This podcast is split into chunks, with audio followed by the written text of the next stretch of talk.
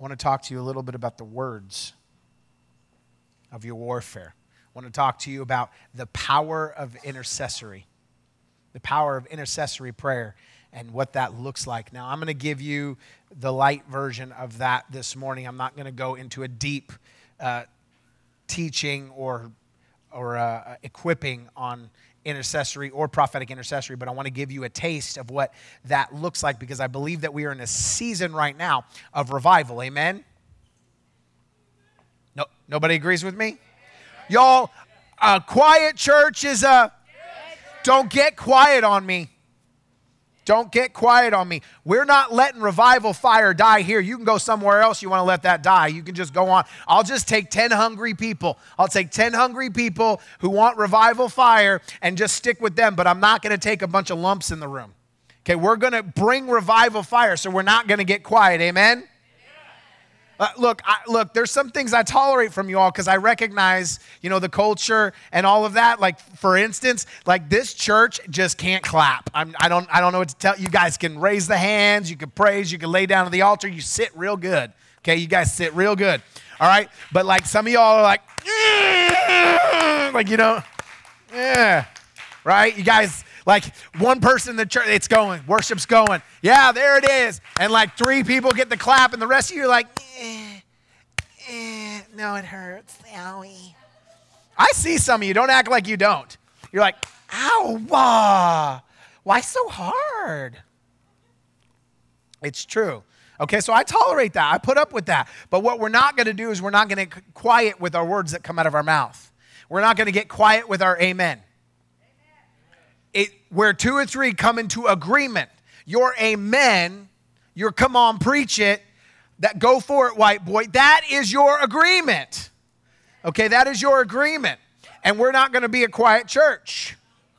Amen? Well, that was, um, Anybody watch the Olympics this week? No one?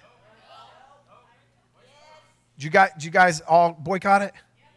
Did I miss? Oh, I missed the memo on that boycott. I missed the memo. You got caught up on Shark Week. It's probably a better choice. It's probably a better choice to do Shark Week. So, you know, we're, we're in a season of the Olympics, okay? So you don't have to watch the Olympics to catch this. We're in the season where the Olympics happen. You know, in the Word of God, I was talking about this earlier. The Word of God says in it that Jesus performed lots of miracles. Did you know that? Like he walked on water, he raised people from the dead, he, he cleansed leopards, right? Got rid of all their spots. No, lepers. Okay. Oh, oh, okay. Different spots. All right. So he cleansed all of the lepers. He got rid of all their diseases. Like he saw crazy radical miracles. He turned bread into more bread, fish into more fish. He saw radical miracles. And then in the end, he told his disciples, Greater will you do than I. Greater will you do than I. And he expected us to go out and do greater things. You know, it's amazing to me as, as, as I think about this and I ponder on this idea of greater things that nowhere else in the world do we resist greater than in the church. We resist it more here than anywhere, and nowhere else in the world do we really see to resist that. And as you watch the Olympics, you will see that. It's not just about the person in first place, it's the world record thereafter. It's the Olympic record they're after. It's the Olympic and the world record they're after. They don't just want to win first, they want to win best. They want to do something greater than what has ever been done. You know, they said for many, many years that the four minute mile could never be broken. And when the first person broke the four minute mile, I believe it was about 13 others that year broke it as well. Six or 13, I can't remember the exact number. It could never be broken. And once someone proved it was breakable, other people began to break it. So, mankind in every area of our life, in every area of our society, in everywhere of our world, it is built into us to go for records, right? To do something greater than what has been done before, except in the church. What does the church typically do? Well, that's not the way we did it. Well, that's not the way it's always been done. You can't do a new song. That's not the song we used to do. Well, I think this song is greater. Well, I disagree. I think the old songs were just fine. If it ain't broke, don't fix it. Does that not happen in the church? Do we not try to get into a routine? Then we say, but there, the, there, where's the routine? That's not the way we do it. Why are we doing things differently? And they resist change. You know, one of the one of the reasons why our church is able to flow in and out of change so well is that I'm constantly making sure that it never gets mundane and in a pattern. Because then people can't get settled in a pattern and start fighting me. And people that need a pattern don't usually stay a week or two, so I don't have to worry about them fighting me. And I do that on purpose because nowhere in the Bible does it say, Behold, I do an old thing. Nowhere in the Word of God, except that God's people, they're the only ones that, Behold, I do an old thing. They keep doing the same exact repetitive thing over and over again. You know what the Word of God says? He says, I resist your traditions. Says, I'm hindered because of them. He doesn't like the repetitive thing. Now, there's things we do over and over. There are the feasts in the Word of God where we celebrate every year. And so God is fine with celebrations that happen and, and, things that happen routinely. He's okay with that. I'm not saying that there's nothing like that. But if you look at the heart of God when He wants to do something in the earth, when there is a movement of the Lord, it's always fresh and new. There is always a new way to pour it out. He's always breaking His last record.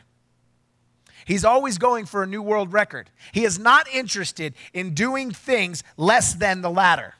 Do you know that?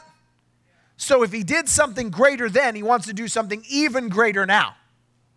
We are in the middle of what's called the third great awakening. We're not waiting on it, it's right here. I've been seeing it. I'm seeing it just like I prophesied over a year ago. I prophesied the third great awakening was happening, and we've been seeing the outpouring of that. I prophesied that beach revivals were going to start in California from a beach in California. I released that word.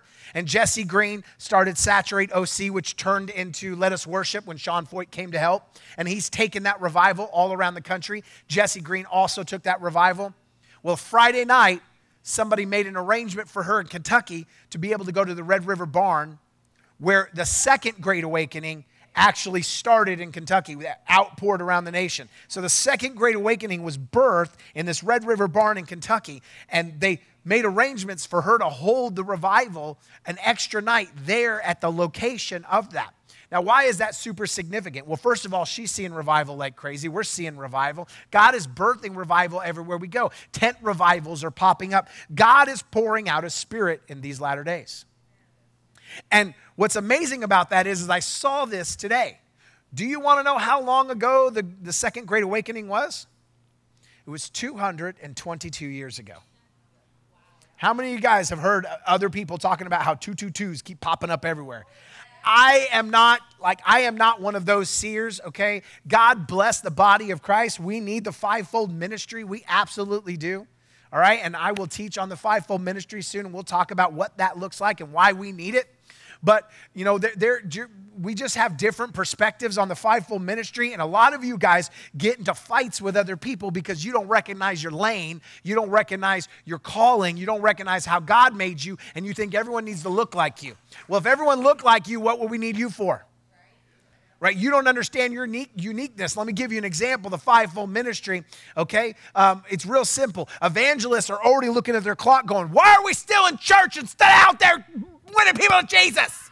You talk too much, let's go do it. Gotta go do it. You're sitting here and there's people at Walmart going to hell. Let's go, let's go, let's go. Who's going with me? Let's leave right now. This pastor's preaching too long and souls are going. Right? That's what an evangelist does. Am I wrong? A teacher's like, man, you shout too much. Just go through the scripture and break it down one by one. What we need to do is understand the word of God even more. This guy needs to stop saying what he sees and just tell me what the word says. That's what a, that's what a teacher does, right? A shepherd says, says, stop yelling at you, them and making them go. Their feelings are hurt. Okay, oh, it's okay, sweetheart. You come here. It's all right. he was, he was just, he wasn't talking to you. It's fine. It's fine. Okay. The apostle is this: grow up, go do something. Stop being sheep, become shepherds. Right? Bunch of whiny babies. Become leaders. That's what apostles do, right? Apostle looks at you and says, Are you, re- you going you gonna keep saying that? That's the confession of your mouth, you big baby? Is you gonna be a ba- you gonna be a little baby? You gonna be a baby? okay, that's an apostle, right? And the shepherd says, Well, that was really mean this morning. You hurt their feelings. You understand the difference? okay? And the prophet, the prophet is like, Repent now! sinners. God is coming, right? That's the prophet, right? And then you have the seer of the prophet, the ones that are really seers. And they're walking around, they're like, I walked down the street today and I saw two butterflies. And the word of God says that we're two or more come in agreement. And I saw that the earth was in agreement with God's word today. And then I looked and I saw a license plate and it said Kentucky. And I knew God was talking about the revival in Kentucky. And the numbers on there were 576. So I looked up the Hebrew word for 576. That's what the seer does. And, and, and the rest of us are like, uh huh, uh huh. Uh-huh. So I pulled up to the car and I pulled up at the stop sign and I honked my horn and I told the lady to roll her window name uh, down. And her name was Diane. And the word says that the name Diane means right? And they start breaking down the person's name. And what was interesting is her her son's name in the car was John. And as we know it is a season right now where God is pouring out repentance like John the Baptist and that's how we're going to get to revival because John was in the car with the butterflies. That's, that's true, right? We love you, weirdos. I mean, we love you. It's great. It's fine. It's fine. It's fine, right? And I got some of those seers in my life, and I'm so grateful for those seers, even though I'm very, very confused most of the time. Okay? Like, uh huh, uh huh, uh huh. And they're like, you see how all those connect? Huh.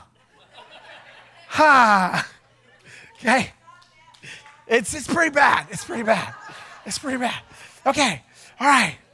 Okay? I'm a guy. I'm a guy. I don't get it all, okay? I don't know. All right. But the truth is, is that we need each part of these bodies of Christ. We need each one to flow and intersect together. We are all made differently, but there are parts of us that are exactly the same. There are parts of us where we cross over those areas. And no matter what your lane is, we all meet in certain paths. And one of those happens to be prayer. One of those happens to be intercessory prayer. And in this season right now, we don't need to be content with the same five minutes or the same 30 minutes or the same 16 hours a day of prayer you've been doing. If some of you are praying 16 hours a day, then you are intercessor, intercessors, okay? That's what you are, all right? If some of you are like, it's been three minutes. I think that's good. You're probably not an intercessor of prayer. That's like that, that might not be your calling. Okay. I'm like I'm like I'm a microwave prayer. I'm gonna cook that sucker real quick and be done. All right. And so I come to the Lord, and I'm like, Lord, do it. And he's like, okay. And I'm like, okay. And I go about my day. Like that's me. But I ha- we all are intercessors. Every one of us. We might not be called to the assignment of an intercessor, but we can all intercede. Amen? And here's what I want to teach you a little bit about your identity. So you may be you may be apostolic and you may be prophetic and you may be a teacher and you may be uh, um, uh, a prophet and, and you may be an evangelist. You may have all those lanes, but as we know, we can all evangelize, right? You don't need to carry the office of evangelism in order to evangelize. The Word of God tells us to all act as evangelists. So it's just that one, then, right? If He wants us to act like that, shouldn't we act like that with all of them? Isn't that a statement to all of them? I believe it is. Maybe I'm wrong, but I don't think so. Okay? And so it's necessary for us to realize that we are all interceders. Why are we all interceders? We carry the image of God on our life. We carry, we're image bearers of the Almighty. And so we are to look more like Him. There is nowhere that you can look more like Jesus than to be an interceder. Did you know the most that you can resemble Jesus. We are all called to mimic him, to, mo- to model him in our lives. The best way to do that, one of the most profound and proficient ways to look like Jesus, is to be an interceder. Because Jesus was an interceder. His ministry was the ministry of reconciliation through intercessory. He came to reconcile the world. Why? How? To, by interceding. He intercedes. It says in the Word of God that He intercedes for us to the Father. Does He not? He came and became intercessory for us. He stepped in. Let me define intercessory because some of you are like, yeah, yeah, I don't know what that word means, but I don't want to ask. Okay, well, th- thank you for asking. What does that word mean, Pastor Ren? It means to stand in the gap. It means to stand in the gap. To intercede means I'm praying for you over you for your situation. I'm just going to give you the simple idea of this today. But it means I'm coming and I, have heard that the Lord has come to me or you've come to me and said, I have a need, and I begin to pray over you. So when I pray for you, that's interceding. for your situation. When I pray over me, that's my supplications. That's my communication to God or my supplication, depending on what I'm doing.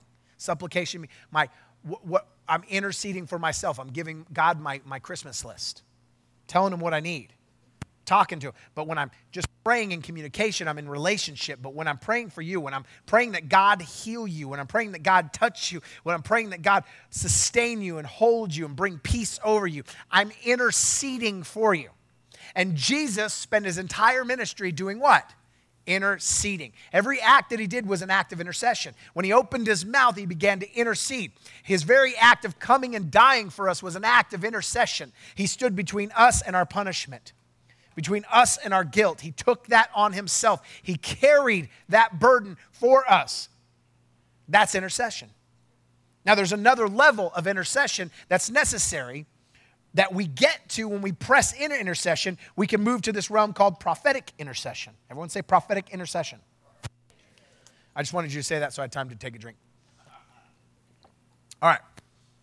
So prophetic intercession, I'll give you just a real simple today is this is very simply this. When the Spirit comes on, so if you come to me, if Susan comes to me and says, uh, uh, Pastor Ren, I really need you to pray for me because my big toe hurts really, really bad. Okay? That's usually once or twice a week she does that. So, um, right? I'm apostolic, so I'm gonna be like, grow up, you big baby, go, right? That's what I'm gonna say. So, uh, we'll just get the children's church to pray for those. They like to pray for those things, right? So, uh, but but if she comes to me and says she has a prayer request, I'm going to pray for her as an intercessor. I'm going to intercede for her and declare and stand in that gap and war with her and come into agreement with her to see God move. Now, if you if you want someone to come in agreement with you, the word of God says to come into agreement. It doesn't help when you have no agreement yourself. See, what most Christians do is they have no confession of their mouth, they just have the confession of their problem, but they have no confession of heaven. And so what they do is they come to you and say, My big toe hurts. That's awesome. What do you want from me? Well, I want you to come into agreement with me. That your big toe hurts? Yeah, I agree with you. It does. Do, do you see that? There's no agreement to be made in heaven unless you have something to agree. So if you come to me and say, my big toe hurts, I want you to agree with me that God will heal it because it says in the word that by his stripes I am healed. So now I have something to come into agreement with. I have a declaration of your mouth. I have the testimony that God is a healer out of your mouth that I can come into agreement with. And now you've given me powerful words that have the ability, uh, a prophetic decree into the earth. God will heal me. I want you to agree that God will heal me because His word says. So we've released a prophetic decree and we've lined ourselves up with the word. Amen? And with that, I can come into agreement. So I have something to intercede with you about. Now, I'm not saying I can't just come over there because there's plenty of times that Jesus came and said, There's nothing to agree, but I'm Jesus. And so, even if you don't do that, I'm going to pray over you and God can move in that. So, that we're not saying that that's the only way. I'm saying it's a better way. Amen? Do we want to see half healings? Do we want to see half the people get healed or we want to see all of them get healed? So, we're going to go for the world record. Amen? Oh, we're swimming now, but we don't want just first place. We want to break some records. We want to win. We want to set records. So we want to increase. I'm telling you how to increase this morning. I'm telling you how to take it to another level. Come into agreement. Be somebody that is in agreement with the word of God. So two or more. Now, it says that he sent them out two by two. Now, Jesus came to the man at the well, and, uh, excuse me, the man at the pool and said, Do you want to be healed? And he goes, I got no one to push me in the water right? And, and that kind of um, grumpy person that I can be sometimes, I'm like, I will kick you in the water right now. No problem, bro. Stand him up. I will drop kick him. I will work on my karate kick right now.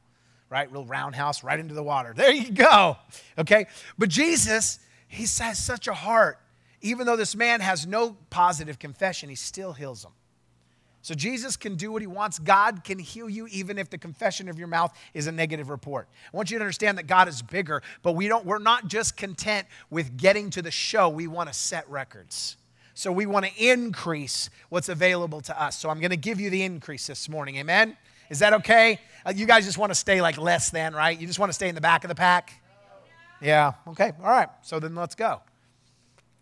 So we get to this level that's called prophetic intercessory.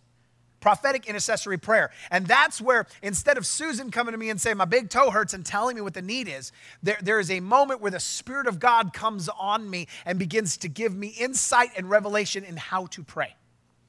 And there is an increase that comes straight from heaven that says, You need to pray over this. So when, when I'm praying for her big toe, then I realize that the reason why her big toe hurts is because she's putting a lot of pressure on that big toe the way she's walking because something is actually wrong with her heel. How many of you know that if you have like a splinter in the back of your heel, you will probably walk on your toe, right? And eventually your toe is going to hurt. The toe is not the problem, the splinter is. But she has asked for prayer for a symptom instead of the root.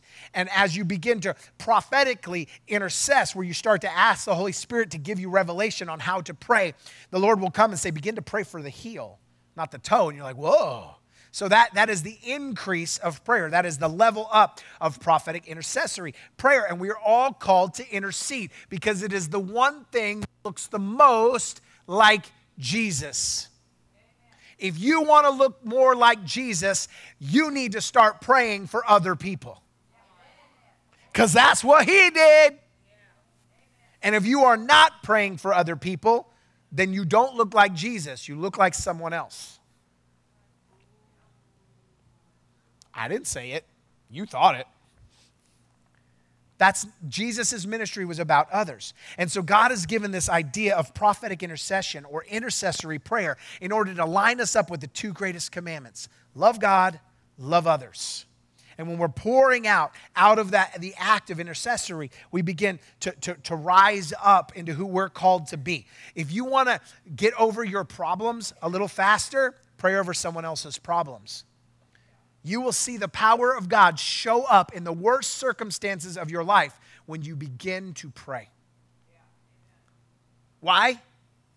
Why is it that prayer has that power over us? Because you have an assignment on your life. You have an assignment on your life, and prayer brings alignment for your assignment.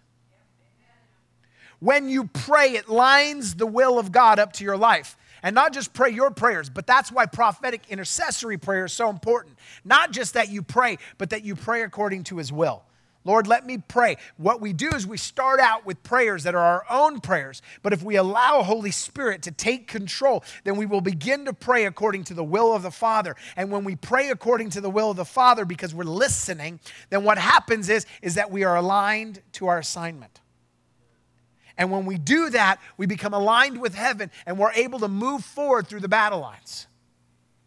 You know, when there's a battle line made, you know, the whole goal of ancient warfare was you had the Spartans, right? They were shield to shield, shield to shield, and they each man had to protect the shield line because the worst thing that happens in a shield line is that it gets breached.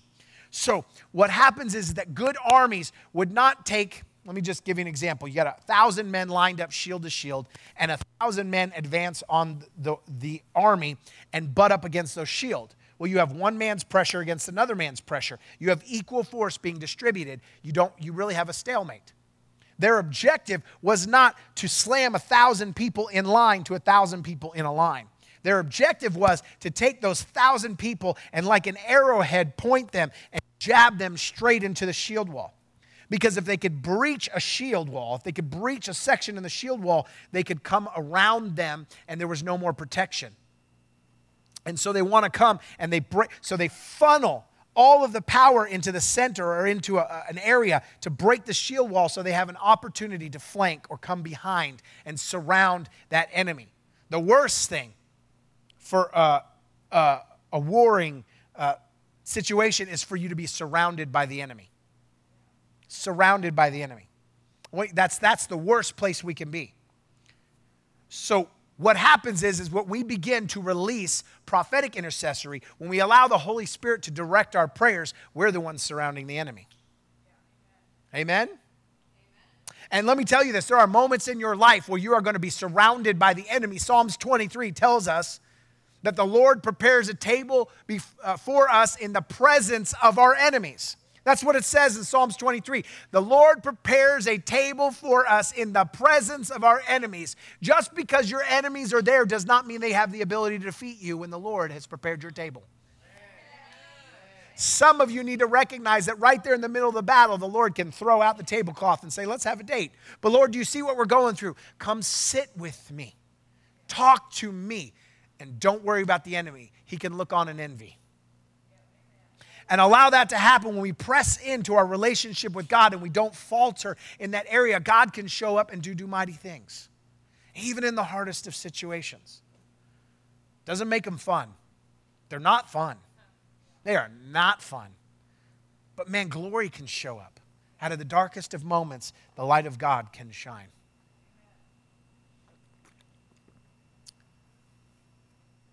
So I want to tell you about the power of intercessory because there's a, you know what? Here's the, the big debate. Does it even matter if I pray? Does it matter what you pray in secret? And why am I even talking about prayer today? Pastor Ren, what are you doing? Do you know that every revival that's ever been sparked that we know about in revival history was always started by a couple of people praying? Do you know that? By a couple of people interceding for their city, interceding for our country.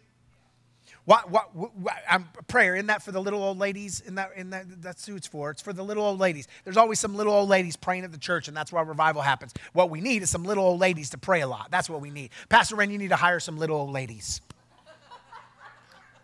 the problem is that none of them want to claim that title. I'm little, I'm old. Yeah, they've never been started by little young ladies or big young ladies. I don't, I don't know any of them that were big young ladies or little young ladies. It's always the old. I don't know what it is, but that's the truth. Okay, so there's there's people that are hungry and declaring the word of God and praying and seeing breakthrough and revival happen. So this is an important part of how we see an outpouring revival is when people begin to pray for their city. Re- prayers are not just for little old ladies. Do you know something? One of the biggest places in the Bible that we can see an example of intercessory prayer happening on a regular basis or have prayers to pray, intercessory prayers, is in the Psalms. David continually offered up intercessory prayers over Israel. He constantly was praying over, Lord, your people. Lord, your people. Save your people. Heal your land. Pour out your spirit on your people. Deliver your people. It was always an intercessory act. If you go through Psalms, you will see intercessory prayer where David is not praying for himself, but praying for others. And he's offering up prayers. This man is a king, he's a leader. You want to be a leader? Start praying for other people. Well, Lord, when am I going to get my platform? When you start using it for others. When you start giving away what you carry. That's when God will raise you up. When your heart's cry is for the people, not for yourself, God will raise you up because to be an intercessor means for others, and that's what Jesus looked like. And if you are not about the others, you don't look like Jesus. Come on, can, can you guys just catch this this morning? Or do I need to repeat the whole thing again till some of you are like, I get it. I need to step up in what I pray and how I pray. You, we need to understand the power of that and the authority it has to shift and break the atmosphere. It does have power. I've seen it in my own life. When COVID happened, I was just the pastor of this local Mustang church. Now we have people all around the world that watch us on a weekly basis, on lives, on video to video, on Facebook, all over the world, on satellite television, cable television, and soon to be even more. Crazy, crazy opportunities have opened up this week. I won't even go into all of them, but even at midnight last night, I was getting offered uh, um, TV interviews and, and TV shows that they want me to do. And I'm like, what? Where did this come from? I messaged someone and said, we should go to coffee. And they're like, I should put you on TV. That was their response. I'm like, okay, well, we could do both of those. I could bring some coffee to the television station. Problem solved. I'm like, uh, okay. So I was just hoping to have coffee. Uh, but God is so good, He opens doors. Why? Because, because when we're faithful with, with the people that God has given us to care over in our capacity, God will elevate your platform because of what you do with it. He will increase the seed harvest because you will plant with it. Amen? He will increase your finances because you give. That's what He does. That's what he does because he knows you're going to be faithful to sow it. He'll give you more to sow.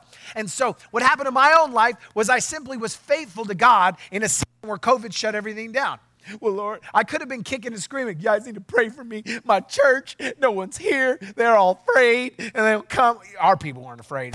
So we, we kept it open. We got to do outside service, right? It's, stupid flu, you know, and, and get upset. And, and, you know, we're just coming back from just being down. You know, we were struggling the year before and we finally came back up and this stupid thing came. And Lord, help me. Y'all need to pray. But instead of doing that, instead of doing that, I just started going live on Facebook and praying for other people. I said, Well, Lord, You've created me to pour out. I don't have really much to pour out right now. We're doing Sunday mornings, but we cancel everything else, so guess I should find somewhere else to pour out. I didn't complain about my situation. I found somewhere else to be who I'm called to be, to look like Jesus. Jesus didn't have a synagogue to preach in, he preached in a street. That's what he did. He didn't have a synagogue set up. He didn't have a meeting set up. He just went down to the pool of Bethesda and said, Why don't you get up and get healed? And he went over here and, and healed this guy. And he found a guy in a tree and said, Come follow me. Like he just went around doing what he was called to do, being who he was, who's supposed to be. That's what we're called to do. So I just went live. I don't know. I'm going to pray for people. Over a thousand people get healed in the first year on that broadcast. God just does amazing things. And it opens up doors and raises my platform up, not because I was trying to be seen, but I was trying to let Jesus be seen. I was trying to intercede for people, to help people through a difficult time where I said, you know what? Right now, people are hurting and they're hopeless, and I can bring hope. At whatever level I can bring, I can bring hope. And so eh, to, I don't care if it's to five, I'll bring hope to five. I didn't know it would be hundreds and then thousands and millions sometimes literally millions sometimes. And so God began to move in that. So I've seen the power of interceding. I've also seen crazy breakthroughs happen in prayer meetings. There's someone sitting in this room right now that is here in this room because a bunch of us prayed and they weren't there.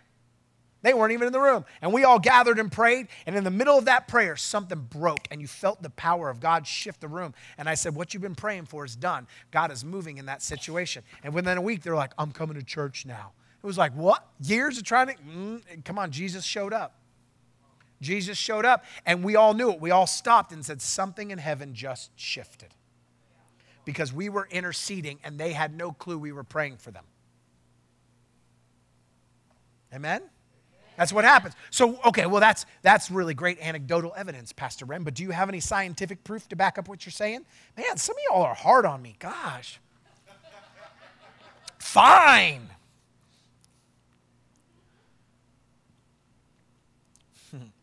So, so let me give you a couple of scientific studies that have been done on intercessory prayer. All right, and there's a couple of them. Um, but I was looking into this a little bit. There's actually been a handful of intercessory prayer studies done uh, over cardiologists or, or over heart hospitals. Okay? and there was these heart hospitals that, that they created these studies and they're scientific studies like published in, in scientific journals like american medical health and, and, and published on um, uh, uh, pub.med or whatever it is pub.gov um, the, the medical site where all the studies get published okay and they studied heart patients that went through heart surgery and studied what happened if they received intercessory prayer what happens if they received it? What happens if they didn't know they received it but receiving it? What happens if they knew they were receiving it and received it? And what happens if they didn't receive it? And so there's all these different variations of that study. And I looked up three different studies. One of those studies had zero impact. They were prayed over in intercessory prayer, just like I said, and the study actually showed that the ones that knew they were being prayed over had more complications than the ones that didn't get prayed over. Well, Pastor Ren, you're not really making your case. Oh, man, I blew this one. Can we rewind on the tape and we'll just go again? I, yeah, we'll just cut this part out after. No. See, here's the difference. There were two studies that showed a significant difference in intercessory prayer. And I'm going to tell you the difference. A significant difference. I can go through the statistics with you, but let me just summarize if that's okay.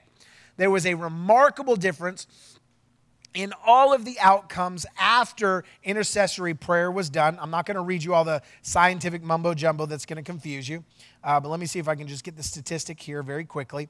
But there was a rapid improvement, uh, 20 to 30% in most categories and areas uh, where people didn't need antibiotics, they uh, didn't have any seizures afterwards, they didn't have major complications after they w- received intercessory prayer as compared to the control group that did. Uh, did not receive intercessory prayer.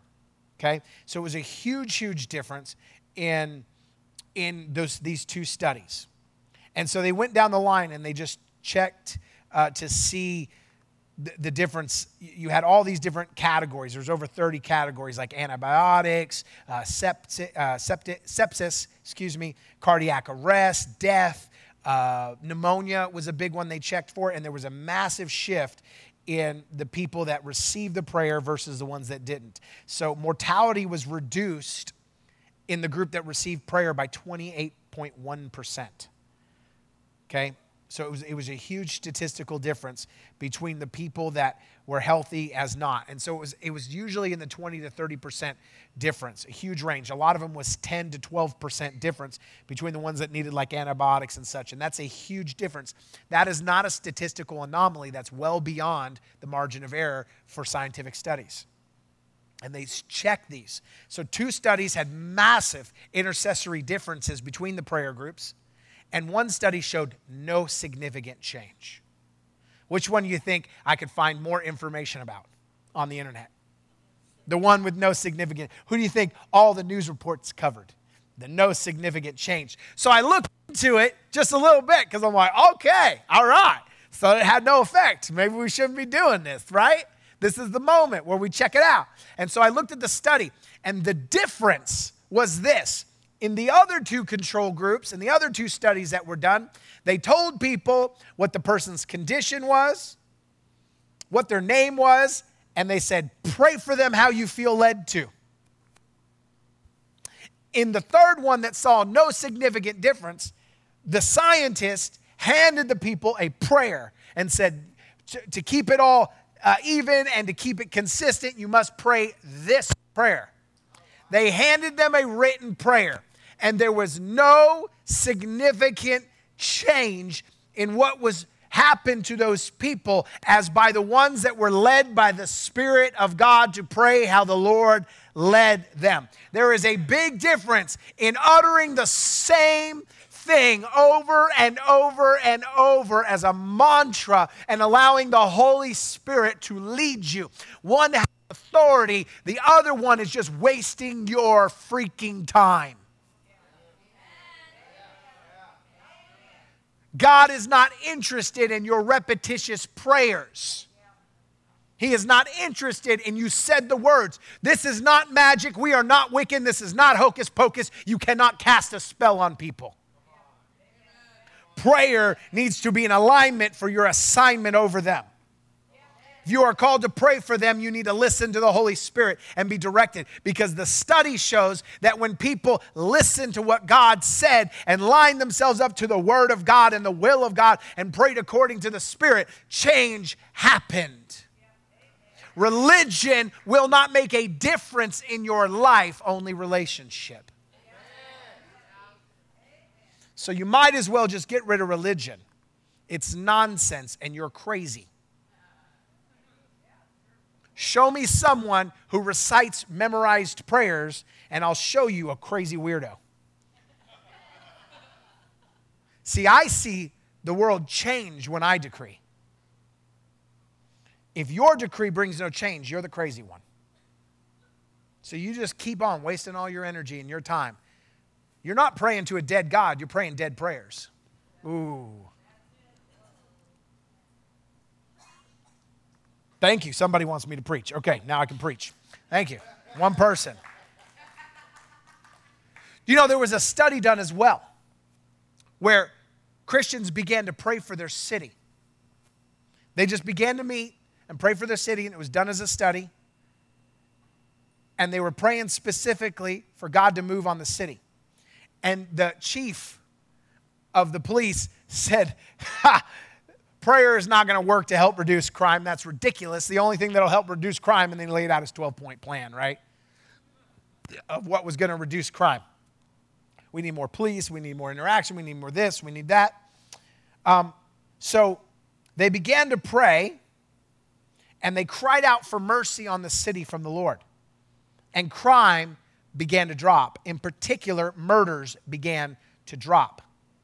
It was done by the members of Power of Faith congregation in Bayside New Testament Church in, uh, in Portmore. That's where it happened. They reported there was a, listen to this, a 21.7% decrease in murders in the year of 2018.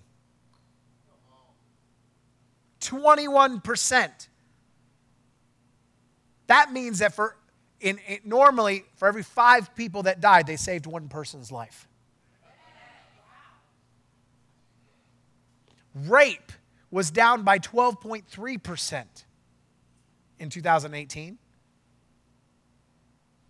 Shootings dropped 22.2%, which is why less people probably died. Aggravated assault also saw a decrease of 12.1%. These are all beyond the margin of error. Serious and violent crimes dropped by 19.8%. Robberies dropped by 15.1%. Break ins by 4.3%. In fact, the only thing that went up that entire year was larceny for some reason. Larceny went up a little bit. Maybe they forgot to pray for that particularly because most people are like, What's larceny? So they didn't know how to pray. But you see this massive shift in the city that didn't have to do with community involvement. It didn't have to do with better policing. It didn't have to do with, with new routes or police officers or increased budgets or trainings. Or it didn't have to do with campaigns. It had to do with prayer. It had to do with a group of people that interceded for their city as the Holy Spirit led them. The power of God through your tongue is a powerful, powerful force to shift the world around you. It can release revival or it can bring death. It can bring destruction or it can bring new life. But I can tell you this right now God is not interested in repetitious prayer. He's not interested in you memorizing and praying the same way over and over again. He is not interested in your same old wineskin. He wants to bring new wine. He cannot put new wine in old wineskins. And so if you're asking God to pour out on you in a new way, but you refuse to become a new wineskin, He says, I can't do it, I will burst you.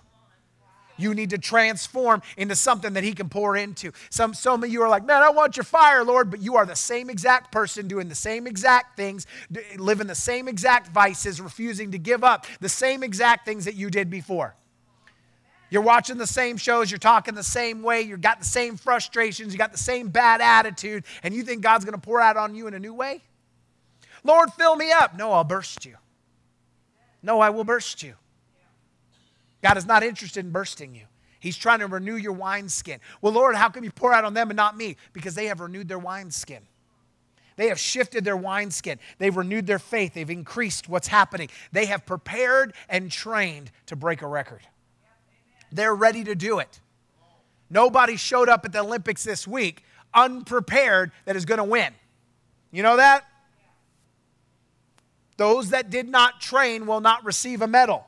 Those that did not renew and restore, those that came broken and messed up from training, will probably not win a medal because they are not renewed. They are burst. You must be in a place where your body is ready to receive what the Lord is pouring out. Your spirit must be ready to receive what the Lord is pouring out. Amen? You cannot keep doing things the exact old way and expect a different result. We know that's the definition of insanity. You can't do it. So, why do we keep trying to do it? What do we need? How do we get more of the power of God so that we can move into realms where what we decree we'll see? Because we are in that season where our mouth is more important than ever. Our prayers are more important than ever. Our confession is more important than ever. Why is it important? Look, let me, let me clarify something I said last week. I told you guys this. I said if your if you what you call friends around you allow you to just vent all the time, get new friends. But I want to clarify what I meant by that just a little bit deeper. You're allowed to vent. There are going to be moments you go through where you got to tell the story to get the prayer. You got to tell what's going on. We're not pretending, you're not hiding in a corner pretending like everything is just fine. Don't do that. Don't put on a mask and say, Well, I'm not allowed to vent. What is the intention of your vent? What do you expect the results to be? And the person you are talking to. The Word of God says there is wisdom in wise counsel. It says there's wisdom in the counsel of many. So some of you guys say, well, then I need to tell everyone my story. No, you don't. But there is wisdom in the counsel of many. How do you get counsel from someone? You tell them the problem, they give you counseling. So there's nothing wrong with communicating what's going on. But if your result is that you just want someone to hear you and not try to help you, that is venting. If you have a problem with someone coming after you, tell them, I'm going through this, I'm upset, I'm frustrated, and then they say, okay, let's deal with it. Let's pray, or here's how you should handle it. The conversation should end with someone offering to stand in the gap and pray for you. If you don't have any advice for them, you have your intercessory voice for them. Begin to pray for that person, and God will shift in their atmosphere. You may not know what to tell them to fix their problem, but you have prayer, and prayer can fix their problem. Amen? We can pray for the baby, we'll fix the problem, no problem. Everyone always gets so worried when a baby cries. That's what they're supposed to do. Get over it, right? Moms and dads are free. Amen. Hallelujah. I just like to make jokes. You know, there are some pastors, like if a baby cries like that, they will get that baby out of here. They're quenching the Holy Spirit. You know what? Jesus said, let the little baby come unto me. Bring him over here so I can pray for the baby, right? Amen. We need to shift our thinking about how we handle what we think is professional Christianity. It's, it's not, I, I tell you that's a whole other rabbit trail, but it's nonsense sometimes. Hallelujah. So we need to shift into greater realms. So it's important that we learn not to vent about the little things. We learn not to be complainers about our problems, but it's one thing to ask for help and say, Here's my situation. Can you pray with me? Or can you help me? Or can you give me some counsel? But we can't be people that just want to vent all the time about our small things because I'm telling you the truth. Some of you know this is true. There will be a day that things hit you so hard that come at you that there is nothing to do. There's the Bible says Jesus wept. Do you think Jesus needed to weep? He wept because he, he, he had our heart and he interceded for us. There will be moments where you are with somebody and all you can do is weep with them. That's all you can do. There is nothing to say, and there's only just your prayers. And there's nothing to do but just sit there and weep with them and share that pain and help carry the burden. There will be that moment that there, there is no words, but there is just the groaning and uttering of your soul. We'll all go through that. None of us are immune. We will live a long life. None of us are immune to that. Or someone else will go through that because of us. Either you'll go through it or someone else will because of you. You have someone you love? There'll be a moment in your life, hopefully when you are old and gray, that one of you will lose each other. And there'll be a minute of separation, and there is grief and sorrow in that. And there's all kinds of other things. And in that moment, you need someone to just be there and listen and hear. But if you have conditioned yourself to vent over the smallest of things, that thing will kill you. Instead of just rock you, it will kill you. It will destroy you. It will send you into trauma. It will send you into brokenness that you will never come up out of. So you are training your spirit now so that when something comes against you hard, you are able to withstand the battle you are able to withstand that. You are training your body, body, your spirit body, to not be injured by the advancement. Because you will face an obstacle and opposition. You understand how that ties into the Olympians. They go against the greatest in the world. They want to be the greatest. The only way that you're declared the greatest is to go against the greatest. And to do that, you need to train yourself to withstand the greatest. And so, in that moment when you are rocked, are you going to rise up because you have trained yourself, or have you trained yourself to be a quitter and give up in the small things? How will you ever face the big opponents when you give up on the little ones? You will never slay giants if you give up on the midgets.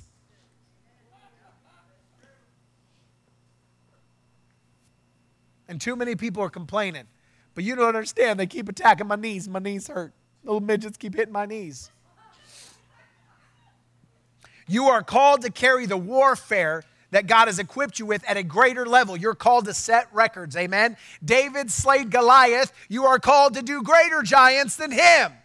We are called to rise up and do something bigger than that. Some of you guys need to recognize and carry the weapons of your warfare. Can I tell you this? The reason why we have a fivefold ministry, I believe, is demonstrated right there in David and Goliath.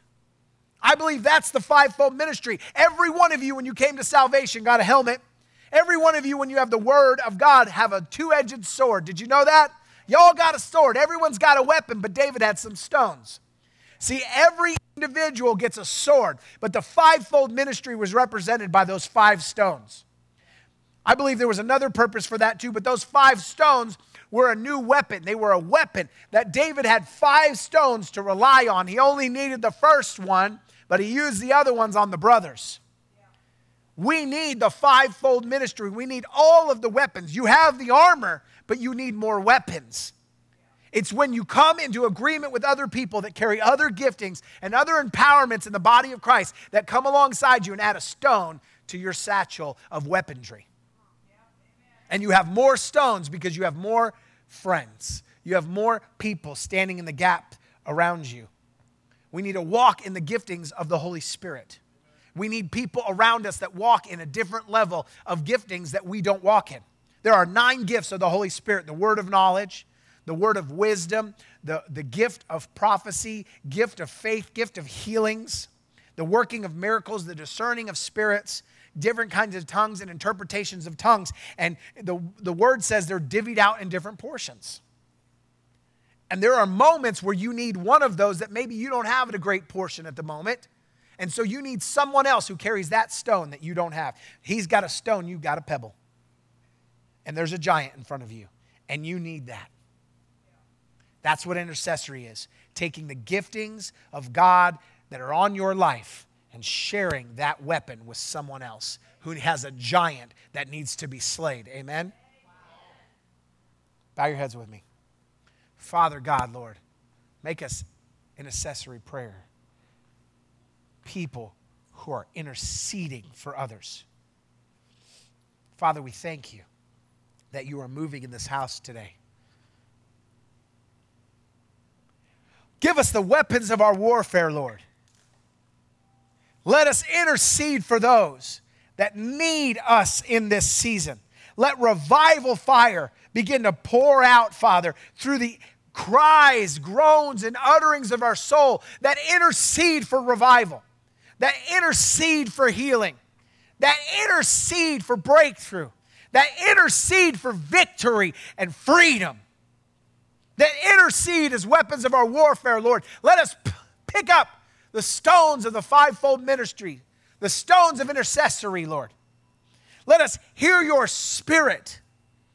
Let us be unafraid to linger in prayer longer than what we did before. Let us be record setters let us go for gold in this season, Lord. Let us break the records. Let us do greater works than you did by interceding, standing, and coming into agreement with our brothers and our sisters to see the greatest move of God that's ever been seen. More souls, more lives changed, more breakthrough than we've ever seen, more healing we want to pray for you. Send us a message with your prayer requests through Facebook or email and let us know how we can pray for you today. Also, let us know how this message impacted your life. I love you. God loves you. Shalom.